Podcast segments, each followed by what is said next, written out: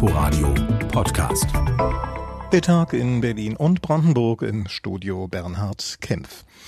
Vor sechs Jahren, da wurde in Berlin-Mitte ein Versuch gestartet. Polizisten haben sich fürs Streifefahren aufs Rad gesetzt. Dieser Versuch war sehr erfolgreich und deshalb sollen in den nächsten Jahren über hundert Beamte durch Berlin radeln.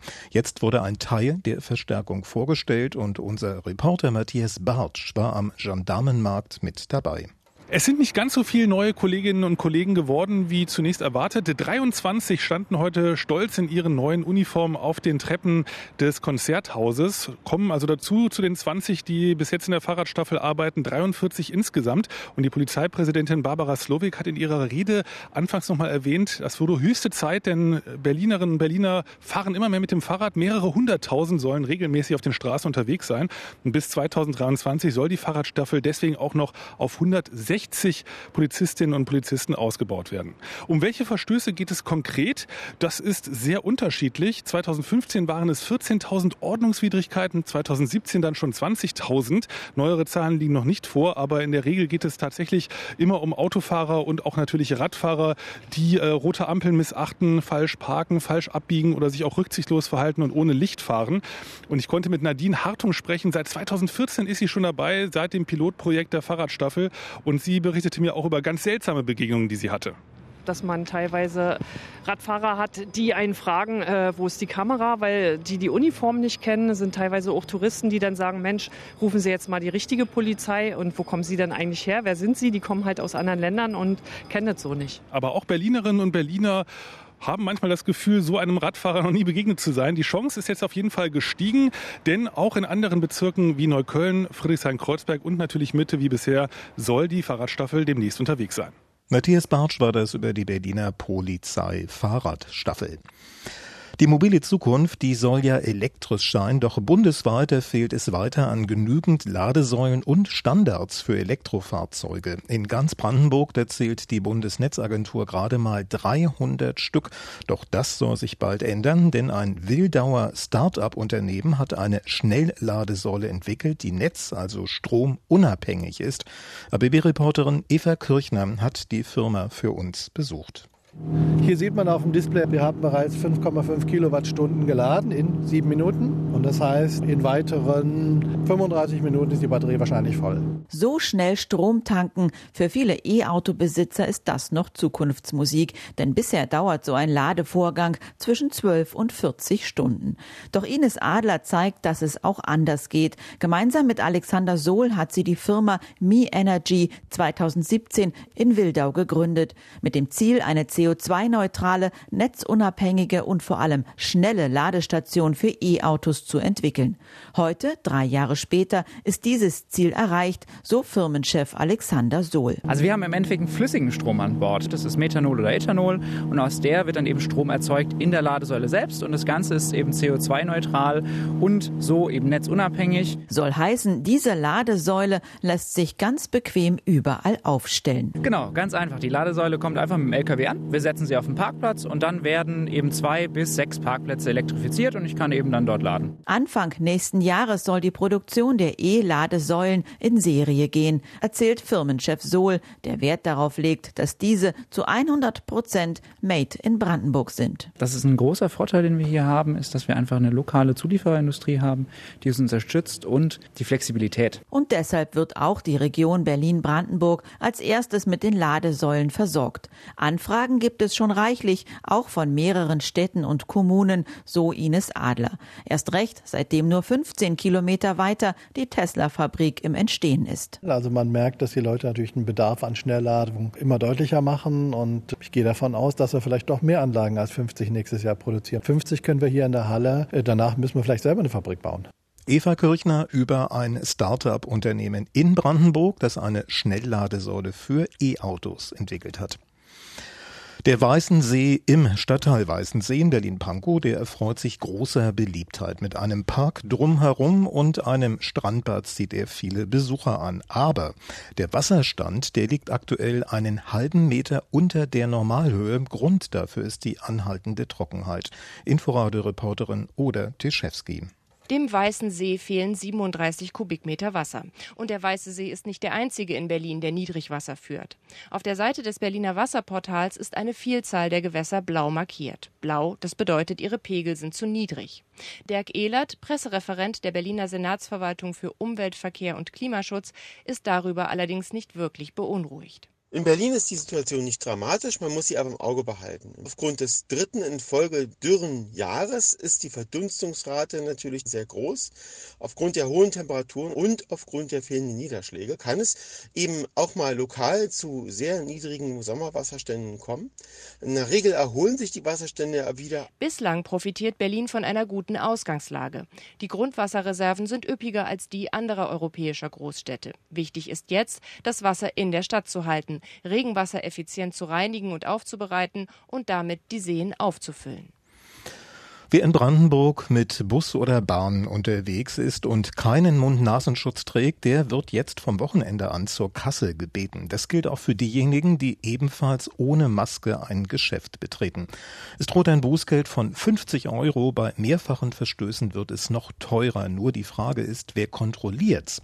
Niemand so richtig. Das heißt, wer jemanden ohne Maske sieht, der kann bei Polizei oder Ordnungsamt anrufen. Aber macht das wirklich jemand? Wir haben uns uns da mal umgehört. Ach, nur Quatsch, Alter. Da gibt's Wichtiges zu tun.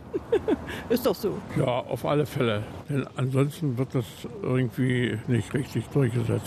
Vielleicht nicht richtig durchdacht, das Ganze. Das macht keiner. Also ich würde das nicht machen. Also ich bin der Meinung, man sollte vielleicht eher die Leute, wenn überhaupt, ansprechen und sagen, tragen Sie doch bitte eine Maske. Aber ich glaube jetzt, dass ich bei der Polizei anrufen würde oder das Ordnungsamt, nein. Also ich halte davon jetzt nicht viel, weil das, glaube ich, Tür und Tor öffnet, dass jeder da irgendwo selbst Justiz übt und ähm, sich, glaube ich, einfach unmöglich verhält. Ich finde, man sollte in Eigenverantwortung sich äh, ordentlich benehmen. Aber ob jetzt ein anderer neben mir die Maske trägt oder nicht, ähm, da würde ich jetzt nie irgendwie jemanden anzeigen. Ich glaube, das Ordnungsamt und die Polizei haben andere Dinge zu tun, als die Maskenverweigerer zu verfolgen. Ich glaube, ich würde es nicht machen.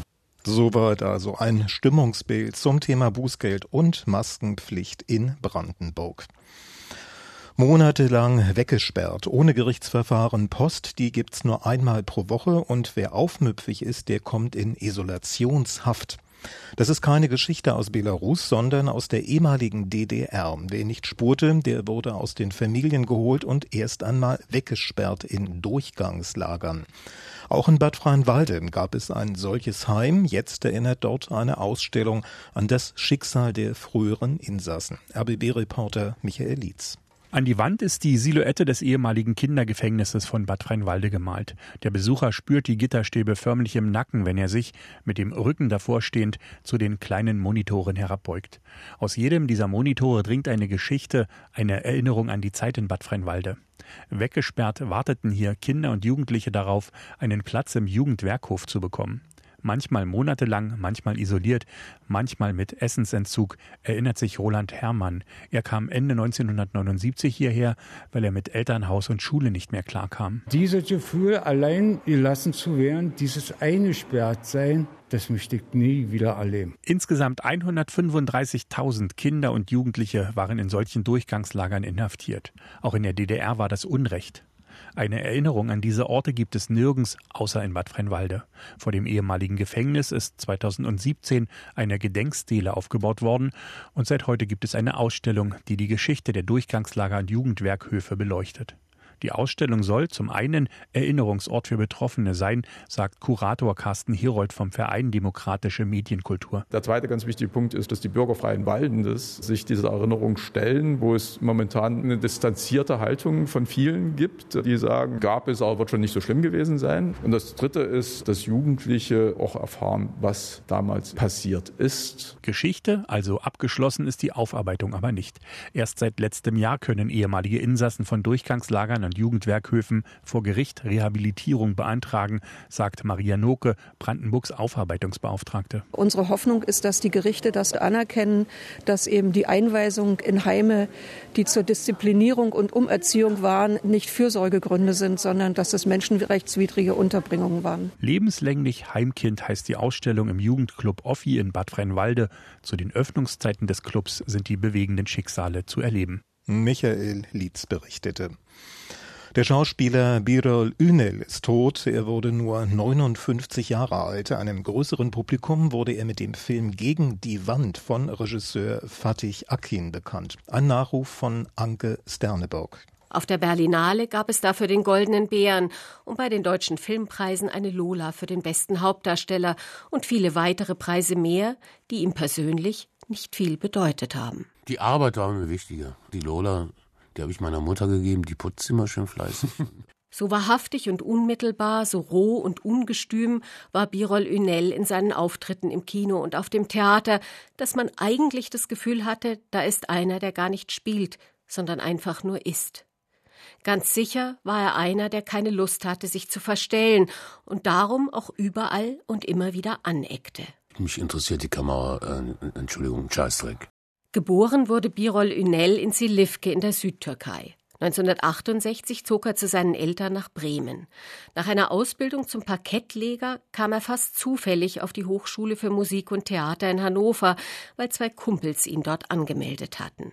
Später spielte und inszenierte er in der Alternativszene des Berliner Tacheles und gab für Frank Castorf an der Volksbühne den Siegfried in den Nibelungen. Sein Kinodebüt hatte Ünel neunzehnhundertachtundachtzig in Der Passagier. Unter der Regie von Thomas Brasch spielte er neben Toni Curtis einen mürrischen K Z-Häftling.